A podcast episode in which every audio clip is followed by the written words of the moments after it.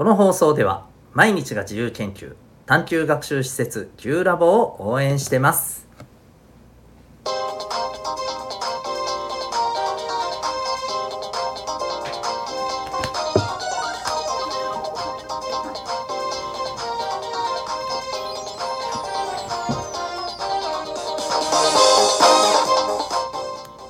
小中高生の皆さん日々行動してますか？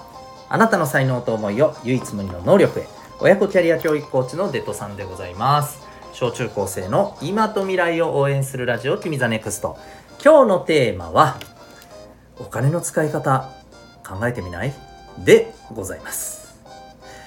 え皆さんこういうふうに思っていたりすることありますか、えー、欲しいものあるんだけどなかなかお金がたまらないなとか。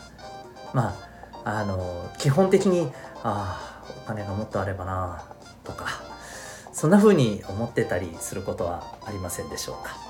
はい、えー、今これをお聞きになってる小中高生の皆さんはおそらくほとんどの方は自分でお金を稼ぐということはされていないと思います、えー、お小遣いとしていただいたり必要に応じてお金をもらったりもしかしたらね、えー、なんか自分の持ってるものをちょっと売ったりして、えー、ね、なんかいらなくなったものとかね、うん、こう売ったりして、えお金に変えたりとかですね、あるいはお年玉とかもあるかな。うん。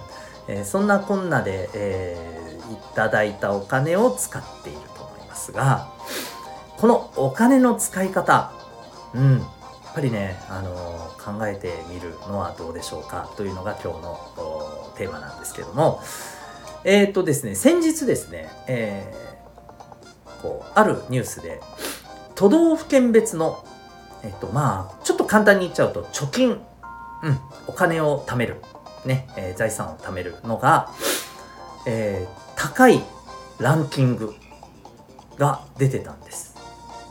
日本のね47都道府県の中でね、えー、どこが一番高いのか。皆さんどこが一番高いと思いますか？お金いっぱい貯めてる人が多い都道府県。これね東京！とかね、えー、そんな風に思った方が多いかもしれませんが実は1位は奈良県なんです。え奈良県ってそんなにお金持ちがいっぱいいるの？いやそういうことではなくですね貯めるのが上手な結果的に上手な人がいっぱいいる。そういうことなんですね。これなんでかっていうとえっと、沖,、えー、沖縄じゃない。奈良県はですね、えー、平均収入ね、えー、働いたりね、えー、自分で商売をしたりして入ってくるお金のことを収入っていうんだけどこれが全国のね平均、うん、平均よりも低いんです奈良県。にもかかわらずね貯金はすごいできてる。そう。これどういうことかっていうとその答えは使い方。ここにあるんです。使い方がまあね結果的に上手。もっと言うと無駄な使い方を多分あまりしていないということなんですね。で、えこの記事にはですねもう少し読み解いていくとですねこういうことが載ってました。えーと、例えば奈良県はですね物の値段が安いんだそうです。物価というふうにね言いますけどいろんなものの値段を合わせたえー、数字にしたものをね物価といって。平均をやっぱりこれ100とした時に日本のね全体の平均100とした時にそれより高いか低いか、えー、これでいくとかなり低いんだそうですね、うん、90いくらかだったと、はい、全国トップクラスで低いんだそうです。つまりお金を、えー、まあ使うものを買う時に、まあ、安く買えてるということなんですね。でもそれ言ったら、えー、じゃあそれは奈良が奈良県が安いでしょ？それはそこに住んでるからそうなるじゃんって思うかもしれませんけども実はそれだけじゃないんですね。はい。えっ、ー、ともう一つ。これ実はね面白いデータがあって奈良県ってですね全国で最も人口に対するコンビニの数が少ない県皆さんコンビニよく行きません？そしてなんとなく絶対に必要なのかどうかよくわからないお菓子とかジュースとかその他とかなんか買ったりしてません？私はちょくちょくあります。お前あるやんって感じですよね。すいません。はい。そうなんです。コンビニって便利ではあるけども一方でこっち側がね使う側がしっかりしてないとねなんかもったいない使い方をしちゃう実はきっかけにもなったりするんですよね。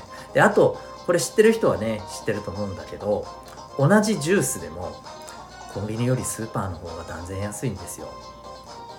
これ意外と気づいていない方いるかもしれません。かなり違いますからね。うん。そんなのもね、えー、考えるとねコンビニが少ない、うん、だから結果的に、えー、そうっていうことなんです。で、まあ、これもね、言っちゃうと、えー、じゃあ、奈良県の人たち有利じゃん、みたいなね。でもね、これよくよく考えてください。どう使うかっていうのは、ね、コンビニがいかに少ないとはいえ、どう使うかってやっぱりその人次第だと思うんですよ。例えば私の住んでる沖縄県なんかはコンビニ多分多い方なんだけれども、でも考え方次第だよね。あるから使っちゃうって言ったら、もうなんかこれ自分で自分のことをねあのコントロールできない人みたいな感じじゃん。欲望のままに動くみたいな感じじゃん。あそんなのちょっとダサくないですか？うん。まあ環境も大事なんですけどね、うん、ともかくここでちょっと私たちが学ぶべきなのはですねやっぱりね使うお金をいかに効率よくなるべく抑えて。でもまあもちろんね必要なものまで買わないっていうのはちょっとそこは違うと思うんだけど無駄なものを減らす。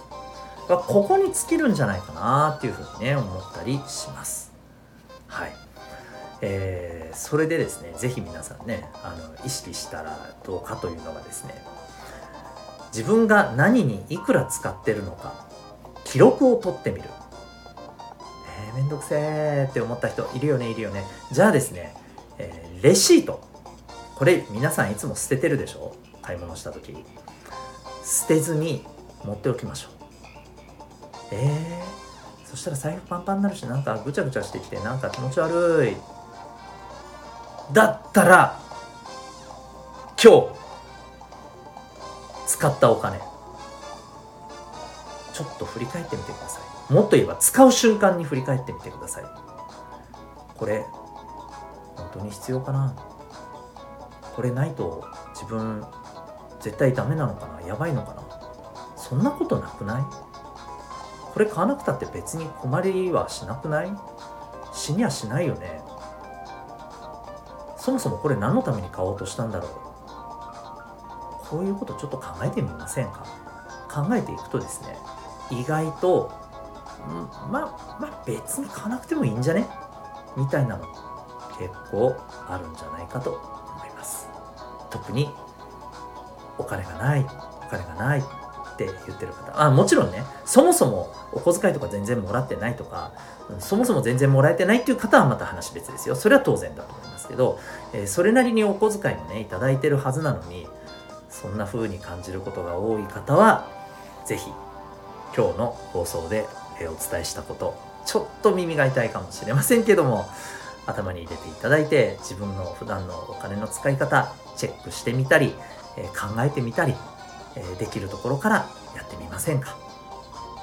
ということで、えー、今日はですね、え、お金の使い方考えてみませんか？というテーマでお送りいたしました、えー、自分のね本当に必要なものをね手に入れるためにもそして将来お金で困るような人にならないためにもお金の使い方していきましょう最後にお知らせでございますえー、小中高生のためのオンラインのコミュニティ民学というものをやっております。興味がある方はウェブサイトへのリンクありますので、えー、そこからご覧になってみてください。それでは最後までお聴きいただきありがとうございました。あなたは今日どんな行動を起こしますか？それではまた明日、学び大きい一日を